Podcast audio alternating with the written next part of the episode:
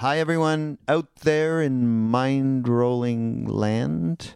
This is Raghu Marcus, and uh, David Silver is sitting across from me uh, because we're uh, very fortunate to have David here for this lovely weekend here. Uh, he's come down to do a bunch of podcasts, Yes. and happy to have you here. Thank you. Yes, It's lovely here. yes, and uh, and he likes my cooking, right? Oh, Raghu is a terrific cook. Always was. Uh, and but you know, many years he did not cook for me at any rate, and then I discovered it, and that's why we have this, you know, this friendship. It's Yeah. the food. It's the food. You only like me for my cooking. Okay. Sorry. Um, we have a terrific podcast coming up uh, with a very, very special person. Somebody uh, we're going to introduce in a minute. We we want we're going to go back to uh, go back. We're just going to say thanks for the support. It is absolutely changing, and we're really grateful. It's changed since I think you all are quite happy about MindPod Network and and the this beautiful family of teachers and podcasters, and uh, so uh, it's all growing uh, hand in hand with with all of these uh, wonderful people, and we're we're quite happy about it. Uh, so we're we're gonna not have our big uh, recommendations go on uh, right now, but we are going to say please do use our Amazon portal for all of your purchases and know that we get a, a lovely little percentage. And, and it only works if there's a lot of people doing it. And that's why we ask everybody to bookmark Dave. Uh, but Yeah. at, at the same time, um, uh, it it seems like just I- I mean there's a donate button and people you have been donating and it's really gratifying and and David keeps in touch with a bunch of people. Yeah, every one of them, you know, I'm telling you, gives you a rush because it's so unconditional and so, you know, it's it's very kind and and extremely well used, and you know, we're very grateful for it. It really moves me, Mm. actually. Yeah. No, it's true. It's true. And uh, and as well, audible.com, uh, you can get a free trial. You can go up there. There's a uh, there's a banner with Audible and uh, I think you can get two things now. I you can get two books. I think so. Yeah, I, there's t- uh, obviously if you do any kind of driving, it's like listening to a podcast. You can listen to a book, and if you're doing you know road stuff or you or you want to just relax in the evening, uh, obviously in the car. Uh, so it's it's it is a great great resource. Audible.com, and we have this fantastic T-shirt line. David, I'm. I see. I'm. Th- David's wearing his T-shirt. He's got his MPN T-shirt in in the color logo. It's lovely, Dave. Yeah. Yeah, There you go. but uh, right. yeah, pull your shirt down now, okay? Give me a break.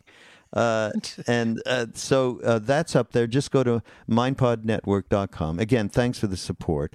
And uh, enough said on that. No matter what Duncan says, uh, we'll just. Uh, uh, um, Yeah, well, I mean, but but anyway, we have a great podcast today, and we we do introduce uh, Ryan.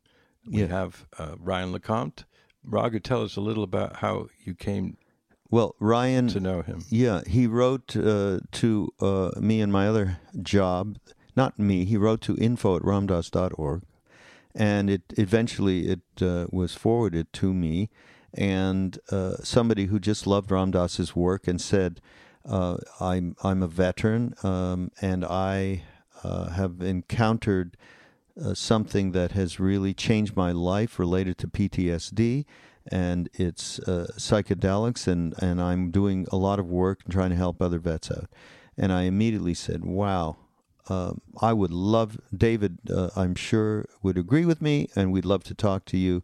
And we wrote to him, and, and so here ensued this podcast with somebody who comes from complete, utterly other end of any kind of spectrum in terms of my growing up or David's growing Yep. up. Totally. Uh, and he came from a military family, and uh, he went into the military, and it was really, truly. He talked to us about service. I just never encountered anybody like that. The way it was true blue, not bullshit true blue America. It was a true blue person who really believed in what he was doing. He was committed. And then, of course, he uh, his story is is fantastic, and, we don't need to tell it here. I'll tell you one thing that happened though uh, in, in this uh, in this interview that we did with him. I uh, through after talking about two thirds of the way through, I don't know something like that, right? I remembered my own father who had been in the military in the Second World War, and had completely lost a lot of his not a lot i shouldn't say that jesus christ sorry dad he passed a couple of years ago uh, there was a, a humanity issue of not and not just humanity in the sense of like he tried to kill me when I was a teenager. He screamed at me all the time. Um, not that, that that which was more normal. I knew he loved me, uh, but it was more about like you couldn't remember dreams. Nothing. Okay. Tr- Post traumatic stress. I Yeah. mean, and he exhibited it in, in different ways. Anger was one of them. And we went to India and uh, we were with, he came to see my brother and I.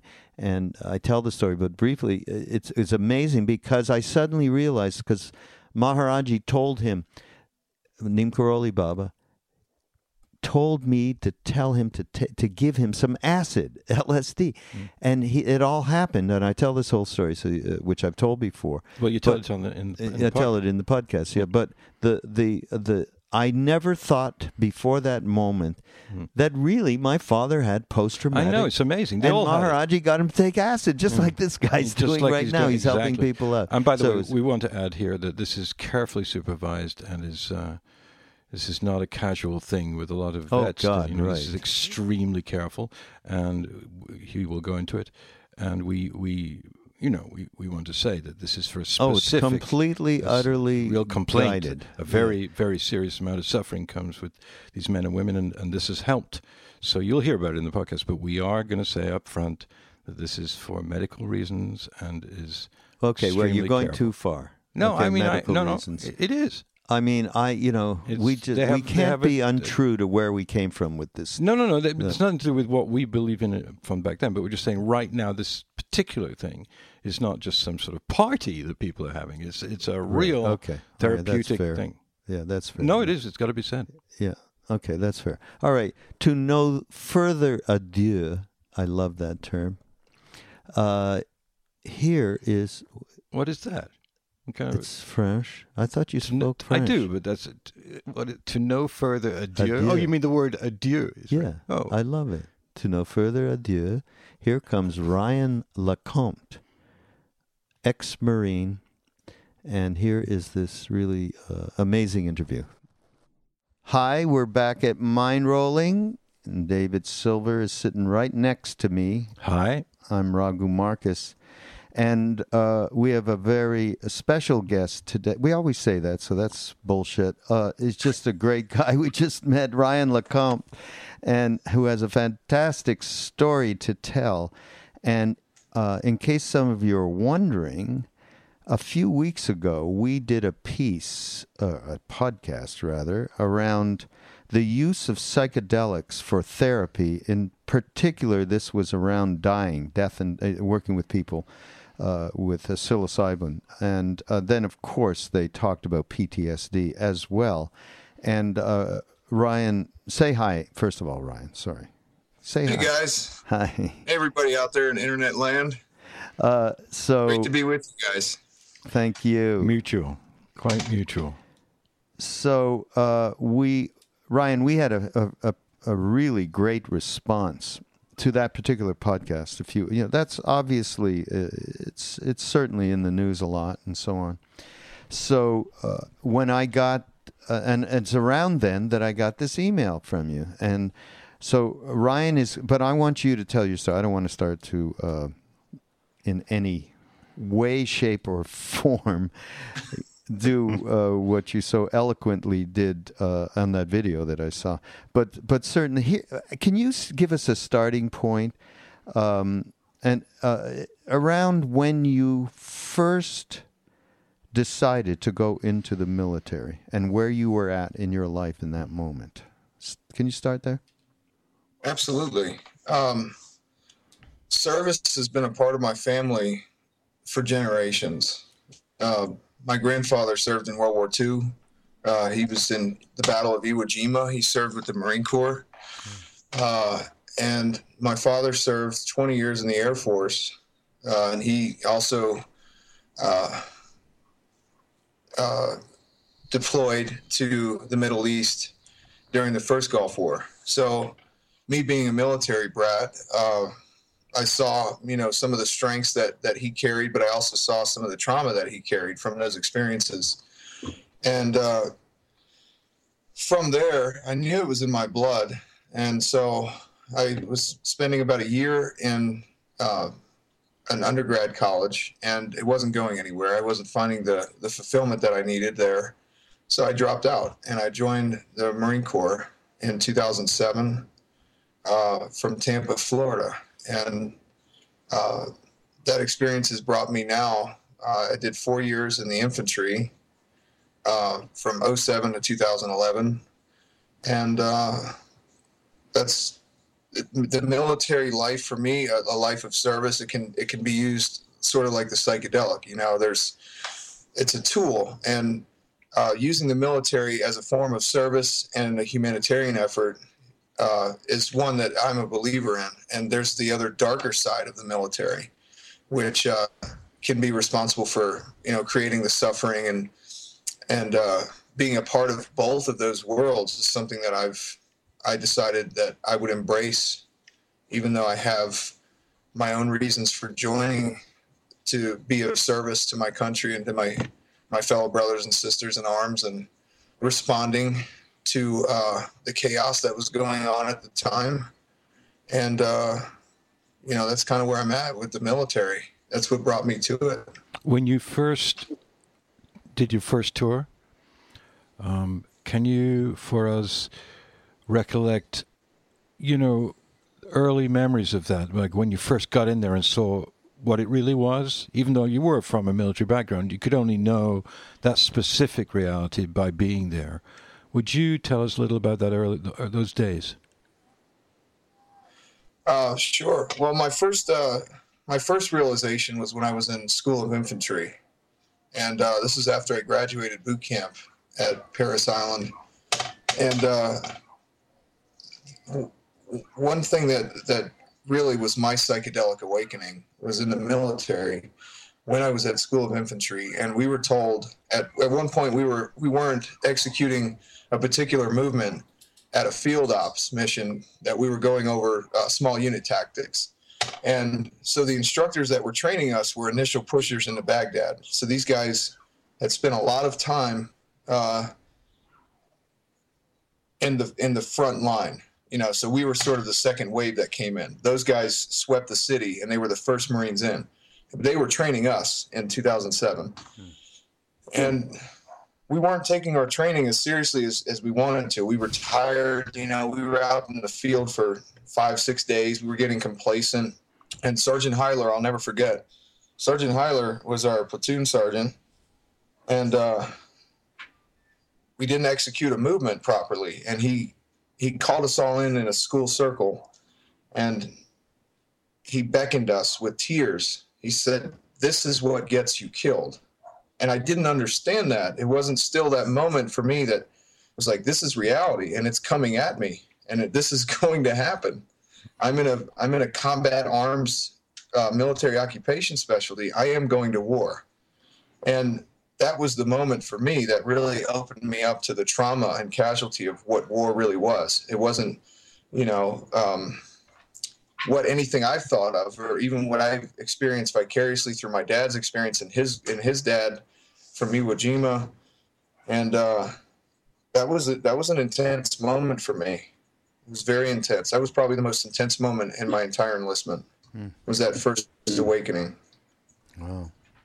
But before you actually, so high school, take us back, high school into uh, in, in your relationship with uh, psychedelics. Was there any relationship with psychedelics at that point, or even even marijuana, which is uh, psychoactive? No psychedelics in high school. Uh, I smoked pot occasionally, um, and that was done with friends. So I was in a, a sort of a, a protected container, and we did a lot of communing and laughing. And I really, you know, slacked a little bit in school because of that. I started awakening to you know how the system works and more you know they say jump you say how high type deal. And i sort of checked out of that. But um, what what happened for me is when i got back uh, out of the military i was showing a lot of signs. And so I, I was using the va system of the of depression and trauma. And i used the va system and i got on all these medications. Uh, i was on klonopins uh, I was on uh, several anxiolytics. I was on barbiturates for sleep. I was on a Prozac for SSRI. And I was given this in a cocktail prescription. I was supposed to take all of them together. And so that was the first indicator that this might not be good for me. And I guess to, to answer, I know you asked about high school, but this is what led me up to reintegrating the process of trauma through the psychedelic and how that played out in my recovery. Mm. Is um, when I first smoked DMT underground uh, after I got out of the military. I met a friend in, in college that was using the VA to go to school, and I met a friend, and he introduced me to DMT. And I had never done a psychedelic, LSD, mushrooms, any of this. I've never heard of Ram Dass at this point. Never heard of uh, Timothy Leary, the '60s. Uh, psychedelics I thought were were meant to be a Schedule One drug, and um, so I smoked DMT. I found the spiritual connection, and uh, the message I got was compassion. And so from that experience, I started cultivating compassion within myself, within others, and then that same sort of traumatic experience I had in the military resurfaced, and I integrated those experiences as strength. And once I was able to integrate those experiences as strength, my resilience went up, and I said, "Well, wow, I'm okay." Like I, there's still the trauma there. There's still my soul is still in a is still uh, thirsty but i can i can now do the work that would help me recover in a way that i need to to be productive and connect with my son my two sons and my wife.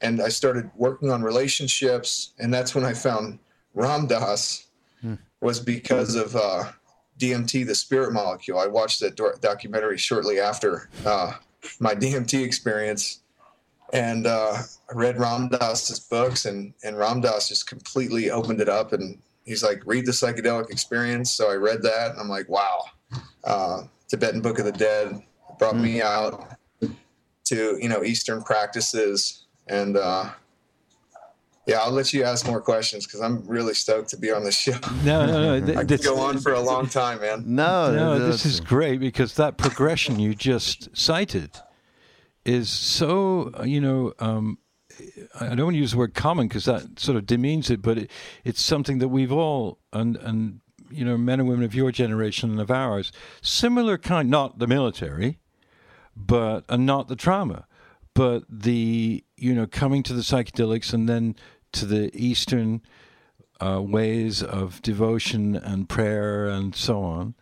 Uh, it's fascinating to me, you know, it really is. I'm not just using that word, that you came to it this way, you know, that you were able to, you know, we just did a podcast with two Buddhist teachers, and it was all about being able to not avoid your suffering, but get interested in your suffering and then be able to transcend your suffering. That's in their book, right? And that, I think that's what you just said, Ryan. So, talk a little bit more about that. Those first realizations that came as the catalyst from the catalyst of a psychedelic that allowed you to distance yourself from your trauma. You, st- you said, you, I, I still feel the trauma, but it's not as important anymore. Yeah. Um, the psychedelic opened me up and it allowed for for this compassion. And and uh, from that place of compassion i was able to face any amount of suffering. Mm. and uh, i was from there i started looking for maps. I started looking for ways to to sort of you know map out the territory a little bit, get a little rooted, you know, with what I'm doing and being clear with my mission.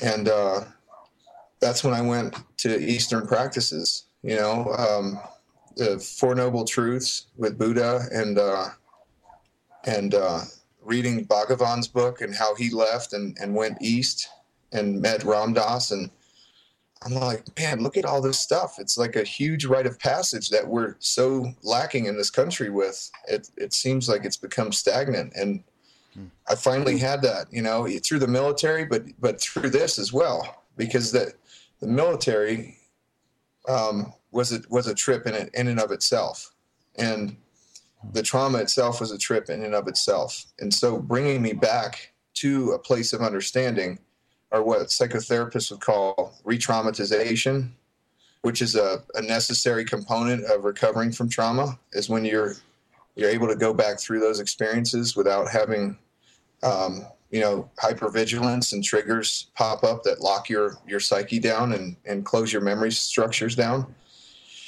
And i was like i did this with dmt i had a whole therapy session that would have taken me five ten years that i did in 15 minutes and uh it but you know really but- yeah yeah yeah and I'm like, if this can happen to me, it surely can happen to other people. And I'm sure that there's, with the suicide rate with veterans right now, there's 22 a day that are killing themselves. Um, and that's that was released by the VA in 2012. So the numbers are definitely higher.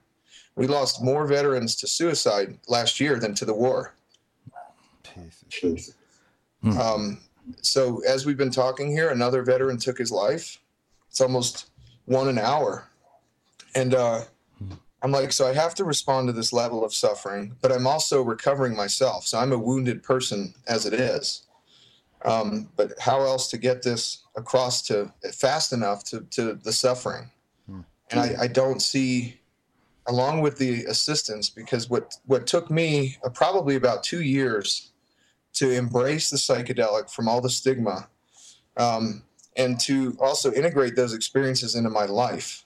Uh, and and that took a lot of self searching. It took a lot of external searching. Ram's books, uh, to some extent, Timothy Leary, um, and and the stuff that he was, you know, the other side of the coin that that Ram and him were working together. Um, it, it took so much soul searching for me to do that, and the inspiration that comes out of it now is holding that suffering enough to keep me f- moving forward, um, but also uh, recognizing that there are others that if they just take this drug, it is a catalyst, like you said. It's not the cure, but it's a way that helps bring up some of this stuff and bring it to the surface. And then the integrative piece afterwards is what's important. So that's sort of what I've been doing now since I've my journey out west. Uh, after DMT, I uprooted my family. I just finished up undergrad school, and I said I'm not going into a clinical field. So we moved to uh, Colorado, and now I'm at Naropa Institute uh, under uh, Rinpoche, and uh, I feel like that these these therapies that they're offering, Stan Grof, uh, his transpersonal model of therapy, is a perfect piece to integrate the psychedelic experience, and so that's that's the goal here with what I'm doing and what I'm at least what I'm active in. now Um, this is all sorry No, no worries. this is all post uh, leaving the military correct Yes. Mm-hmm. So, you, obviously, you were given uh, um, a platform from which to get a center to be able to uh, embrace everything that you're embracing. So what happened was in SOI, uh, I was selected to go to Eighth and I, which is a, a Marine barracks in Washington D.C. Oh, Uh, I was rerouted to go to D.C. to carry fallen caskets at Arlington for fallen Marines. really? My goodness. So I did that. I did that for four years. I carried caskets. Oh, for oh, really? I Wow. did not know that. I That Yeah. a significant component of this, right? Right? Huh. Yeah, the exposure to suffering was just it was it was enough for me. And I'd lost friends in the barracks. Uh, I had a, a, friend, Sergeant Leon, who we found in the barracks room. He just gotten back from Iraq, uh, and he took his own life. We found him. He hanged himself in his barracks room. And uh, you know, the level of suffering that I held for that long has pushed me forward with this with this work. How and Leon was a dear friend. How were you dealing with that suffering suffering in the midst of it in that moment? Can you even recall? I mean, what what were you doing to to be able to live day to day? I didn't have a conscious I didn't have a conscious awareness of it at the time. Hmm. It, part of the, the spree in the military is to continue on and and muscle through. And uh, there wasn't a lot of time to really sit back and and recall and, and recollect my thoughts. There was so much that was going on for four years straight with with ceremonies, and I didn't have a lot of time. Nor nor was I expected to be able to sit there and, and actually be open and be able to talk to somebody. The military's microcosm is structured in a way that basically is adapt and overcome. Um, so my personal practices, I didn't have.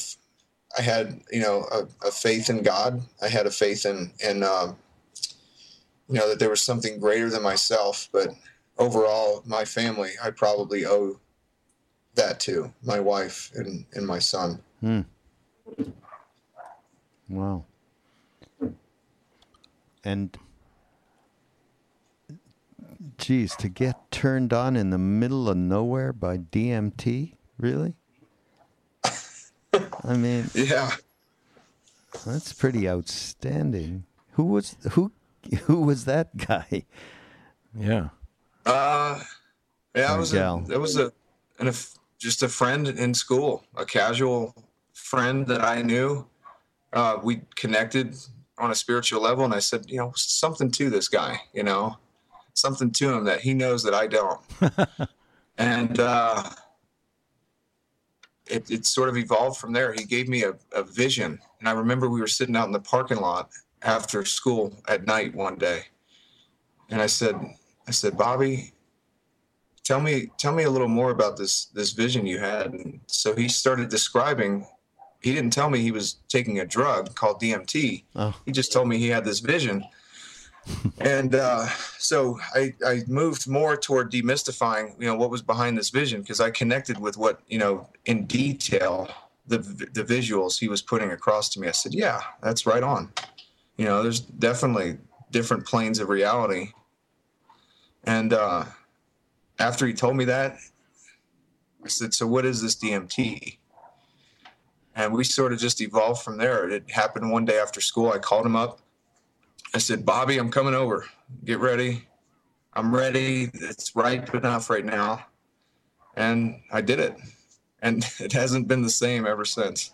But you, the, hmm. there, something powered you into this because this was not a natural thing for you to do, right?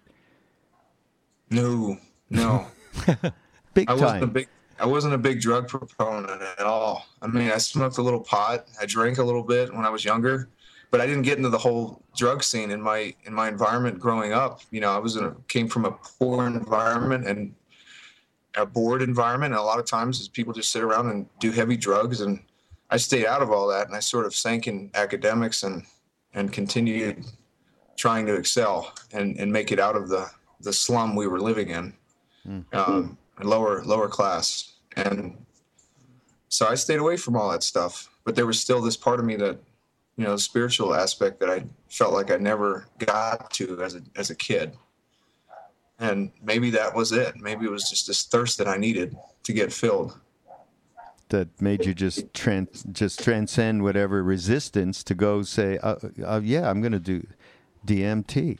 I mean, right? Yeah.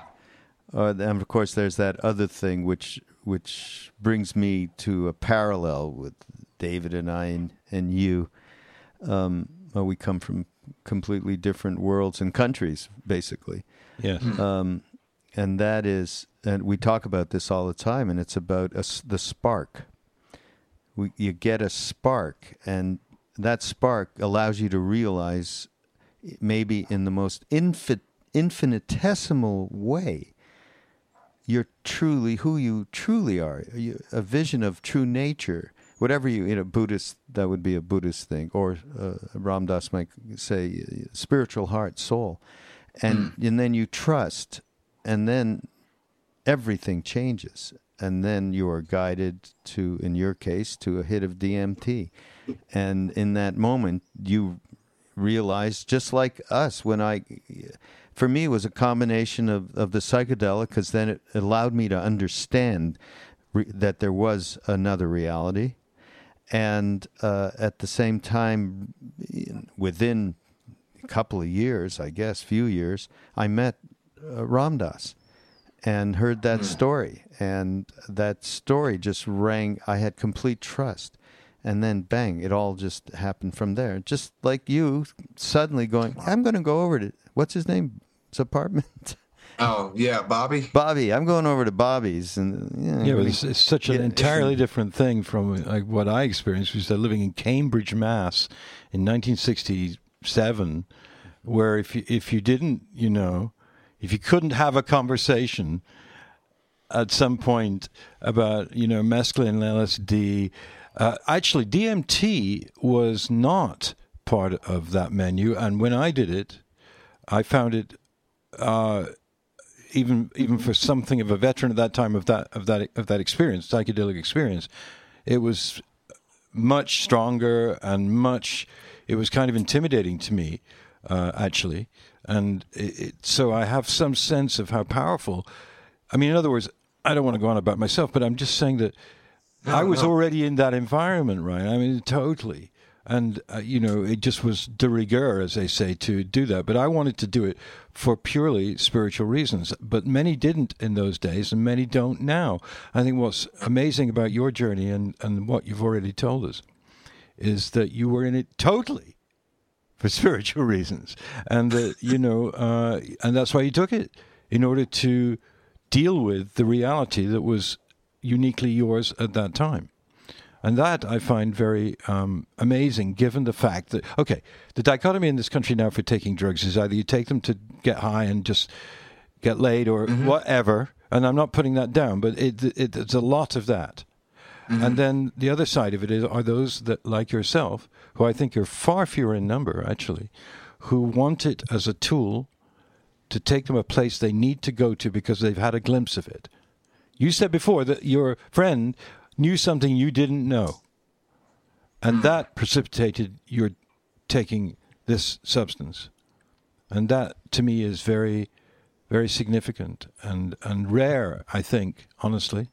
I may be wrong about this, but I think it's quite rare in the West.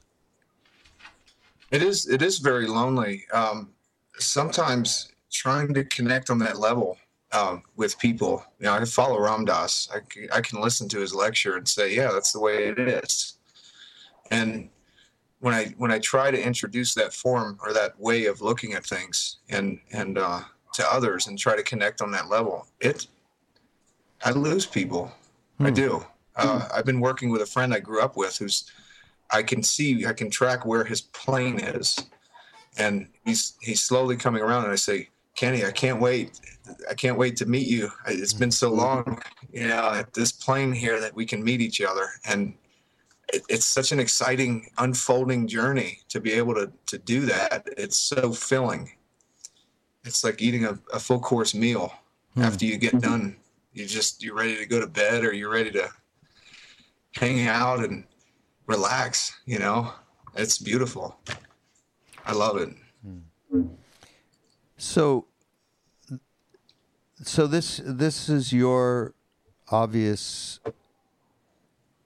close to your personal um, realization that there was a way to to transform yourself, basically through this experience. You understood there was a path. You set out on the path. You've started working with different Eastern practices, and uh, and your next thought, I think, is what what can I do to share this? Right. So I think this is the next part of the story that you need to tell. Yeah, so this unfolded. Well, I, I found what the Bodhisattva was. That was a, a huge piece for me. Um, so what what brought me to to find the Eastern practices after I found Ram Dass and I I started cultivating a map. Uh, I found the Bodhisattva, and I felt like I I connected with the Bodhisattva. Hmm. Um, Christ Christ is a personal inspiration of mine, and and so I saw the connection with you know Hanuman and Christ, and then I, I found um, the connection with the Bodhisattva, and uh, so I found the heart. And once I found the heart, um, the heart opened me up to service. And once the service was there, I realized um, the connection between Ram and Hanuman or Christ and God. And hmm. I said, it's all the same. And then from there, I said, there's nothing left to do but start doing the work. And so um, my next vision was to create a non for profit for other veterans to gather around the psychedelic. There wasn't a group out there uh, that was that were a veterans and b advocating for an illicit substance, and um, other than marijuana. And so I started Veterans for Entheogenic Therapy, and it sort of just grew. it's very weird how it happened, but once I started that group, if you build it, they will come. I mean, it was a field of dreams moment. People just kept coming and coming and coming and saying, "We need this treatment." Um, the VA is is not is not working for us. We're treatment resistant, and we we need an alternative. And sure enough, I was plugging in with a lot of the guys from the '60s. Uh, Rick Doblin is now helping me with this hmm. study. Um, and his his organization is sponsoring our study that's going on this year. Um, I connected with um, Jonathan Goldman of the Santo Daime Church in Oregon. Uh, connected with, I mean, there's so many, so many of the originals, you know, including Naropa. I'm still, I'm meeting people that hung out with Bhagavan and at Naropa that are instructors there and have official Buddhist titles. And, you know, it's sort of just, it's this web, you know, when you start this thing, you start the connections and they just keep fanning out and fanning out and the world becomes smaller. And that's what, that's really what I've been trying to do is finding the others and helping the, the form that I identify most with, which is the military. I feel like there's a spirit there that is important to help you know the service and the warrior and so that's where i'm at now so how are people finding out about uh, and how how is it being administered in terms of the psychedelics and how how are you uh, people finding out about what you're doing and um, I'm talking people from ex-military and who have PTSD and how are you even getting them the idea that there is a way through which you found to uh, be able to deal with this through psychedelics. So, how's that all happening? Um, just exemplifying, you know, living out living out the experience in day to day life. My interactions, I sort of work as a crisis line here from home, hmm. and um, from the beginning, you know, it was it was men and women I had served with, and uh, when it really started panning out uh, is when the CNN documentary, when the, the crew came down with us to Peru last year, um, huge outpouring after that after that airing, and uh, veterans emailing me saying we need help. I have now over 300, 350 veterans that need this help, and it's just a backlog of people that that need to go and do this this form of healing. And the way it's administered is there's a retreat center in Peru called the Temple of the Way of Light. Um, you can visit their website, templeofthewayoflight.org. And they do ceremonies. They've been doing ceremonies for 10 years now down there. Uh, and it's been an interesting experience. They work with Shipibo shamans. Um, they work with uh, light healers. They work with transpersonal dimensions of therapy. Um, and it's it's all about the integration, really. Hmm. And that's, that's so amazing. So people, you know, pardon these elementary questions, but it's it's it's so interesting how this is working out. So people no, people go down. Uh, ex-military men and women would would go to Peru, and they'd be safe to do this with a, as they say, with set and setting with a shaman, and and then report back their experiences and and sit with you or sit online with you and talk about it. Yeah. So uh, the way the study is going right now, I'm actually at Naropa, both for the the uh, integration piece, the therapy that Naropa offers with Buddhist-based practices and mindfulness and meditation, and so what I'm setting up while doing the the uh, non-for-profit is a study with Naropa's IRB to get approval to do an observational study with 24 veterans that would go down who are diagnosed by the VA with PTSD, treatment resistant chronic PTSD. They would then be screened here and go to Peru, drink ayahuasca on a 12 to 24 day retreat, depending on how long they they and the shaman decide, you know, the, the amount of work that needs to be done. And then they would come back here for integrative work here in Boulder. Every veteran would be from Boulder. And uh, I have Jean Jacques, who runs a, an equine therapy program with horses. Hmm. Uh, I mm-hmm. have I have isolation tanks ready to go. Um, thank you, John Lilly. I have um, a love and trauma center uh, run by a guy named Saj, who was a Naropa grad. Um, I also have a team of therapists from art to somatic to contemplative uh, to transpersonal counseling. And all of these will be integrating the experience that uh, they had in Peru. And what we're hoping is that by the end of the 12 month study, with the follow ups at three months, uh, that with the PTSD diagnosis that we'll be administering to them directly, we'll see a drop in their score and that's that's the hope and that's what i did when i went into peru last july with a small group of veterans i was doing sort of an informal study and i brought the measurements with me for ptsd i, I brought something else called it's a sleep study um, that looks at sleep quality. Uh, there's a resilience assessment and there's uh, there's a post-traumatic growth inventory that they take along with the ptsd eval. And I did follow ups with them without IRB approval, without um, any sort of approval for six months. And I found that all of their scores dropped. And I said, I have to do a real study. And uh, so that's what I'm, that's where I'm at now is putting all this together.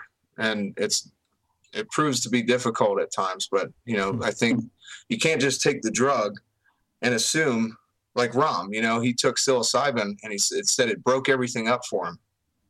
And what he didn't have was the integrative piece. And that's why he went to India to find, well, who's got it without the drug?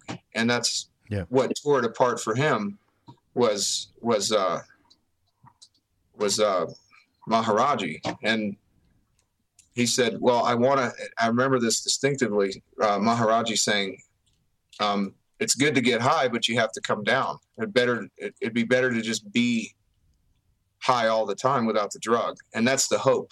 That's where the recidivism, I think, will go down is that, like for me, I've been high ever since my first DMT experience in some form or another. There's been a high there without the drug.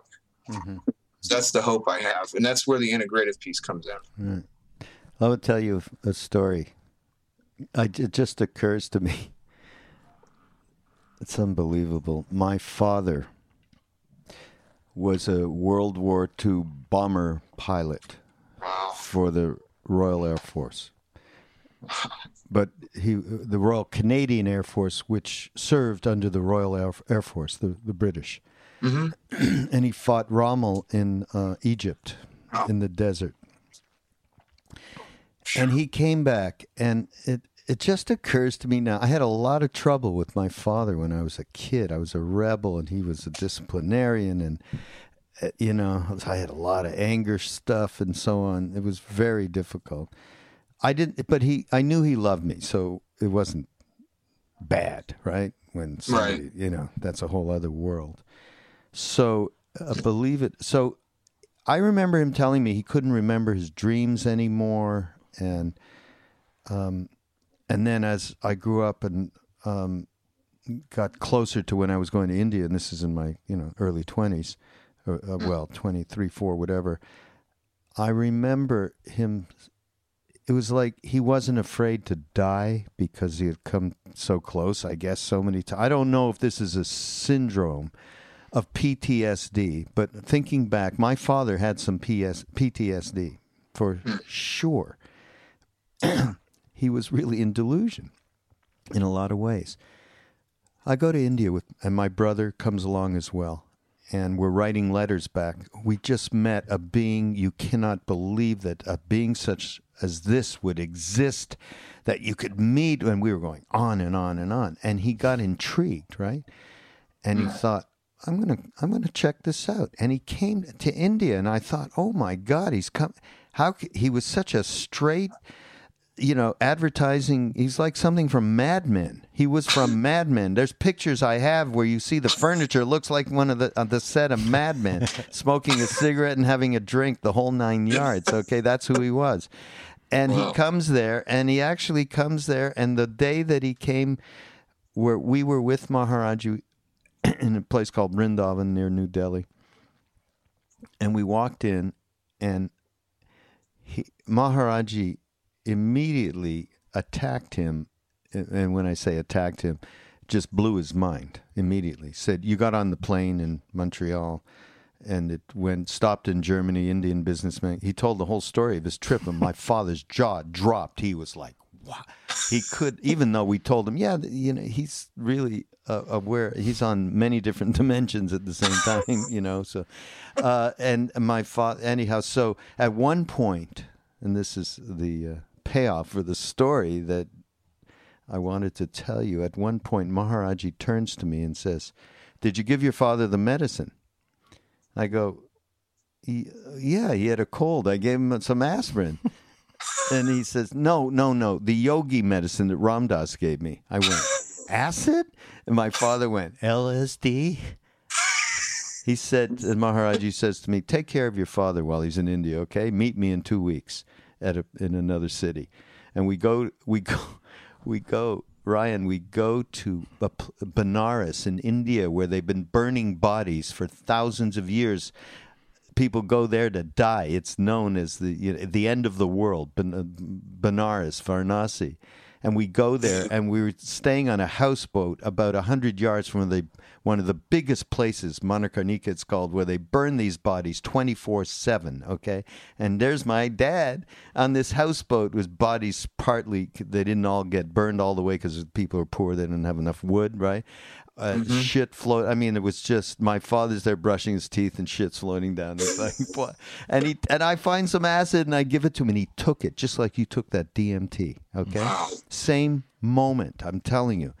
And my father realized then, a complete realization that um, his humanness, he got it back or something Yeah. He got that back and uh, you know it was okay to be afraid. It was okay you know he started embracing the shadows right through that trip. And two days later we meet maharaj he never says a word about this trip. Nothing right? Like how was your acid nothing. Yeah. it was like nothing happened. Oh he said uh, the ganges it's very pure right? It's pure water right? It's from the gods. And uh, and then he told my father a whole account of what happened he owned a horse farm and he had saved a I'm, I'm really going on here No, Dave go on. right? It's is it okay? No, I think I this is love- pretty interesting. It's just, just like a conversation between us. Whoever's interested, if you're not interested, you'll turn it off.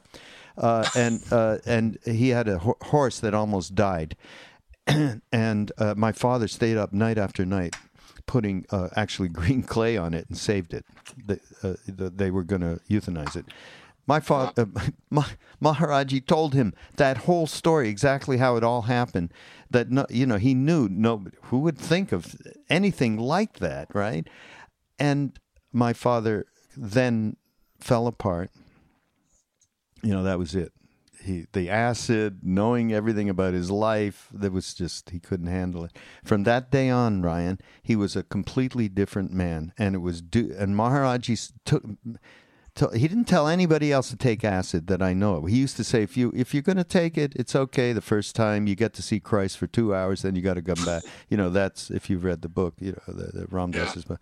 Um, and but uh, from then on, not only did he become human, and David knows my father, who passed a couple of years ago. Uh, but he went back to India. Uh, he was with us for three weeks. That happened. He went back to India for a number of months with my sister and uh, her her eventual husband, and got completely transformed, utterly, from gra- top to bottom. And we we had a great rest of the life. Wow. Yeah, and it was, and I'm just thinking he definitely had that. I mean, he had experiences in the military um, that, well, in the Second World War, obviously, that were uh, beyond our ken, as they would say. Yeah. So yeah, yeah. It just it just occurred to me that what a parallel. That's beautiful. And what a cool dad. Yeah, I mean, cool well, guy to but follow you all the way to India. Yeah, but it's it's the uh, there's that spark that we talked about before that that drives somebody to do the right thing mm.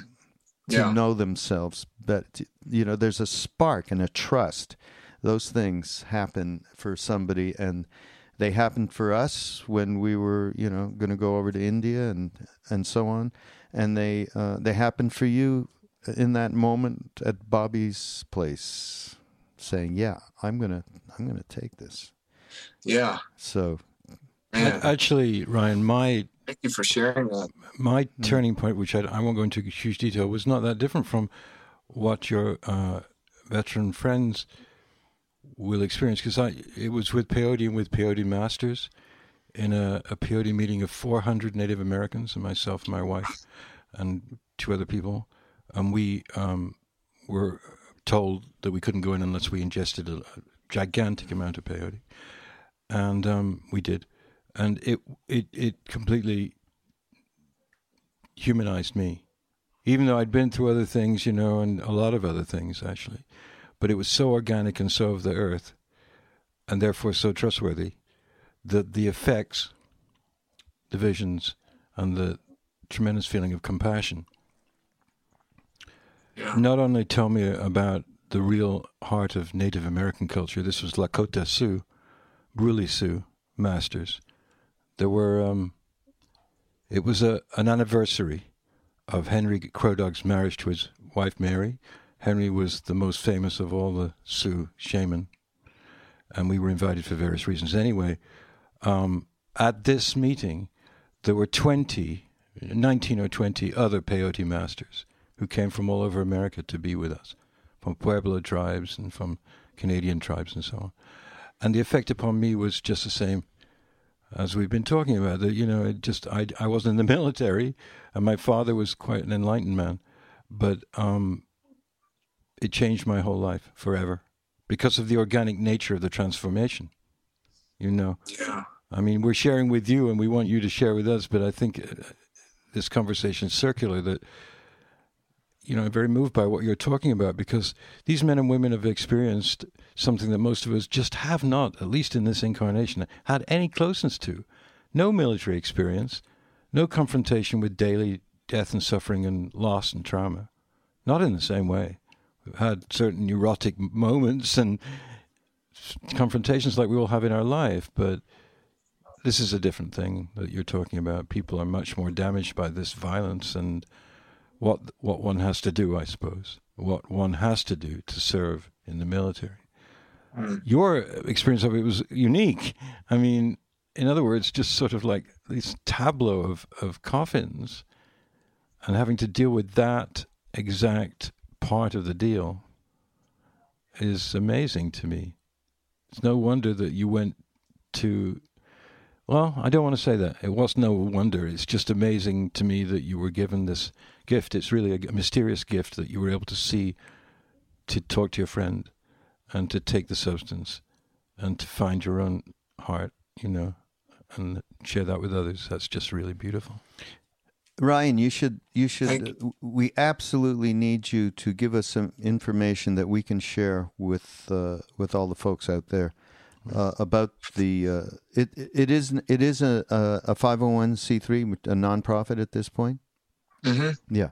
So give some kind of logistics for people to, if anybody's interested. And I know a lot of people, uh, and uh, our listeners included, are extremely interested.